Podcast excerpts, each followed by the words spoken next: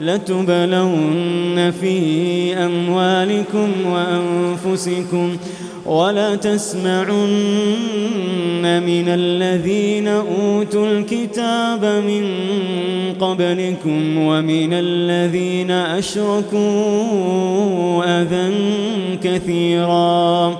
وإن تصبروا وتتقوا فإن ذلك من عزم الأمور.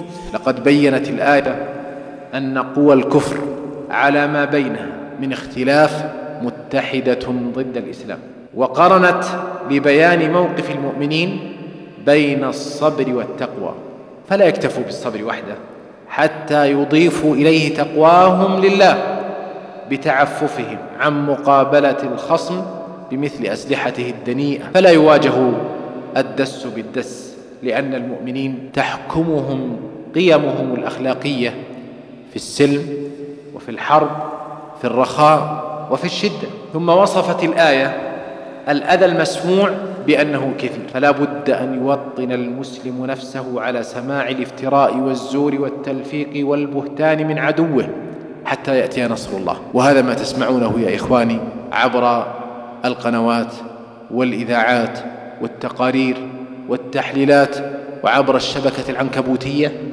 أذى كثير يضيق له صدر المسلم ولكن لن يعدو أن يكون أذى ثم يكون النصر وتكون العاقبة لأهل الإيمان بإذن الله.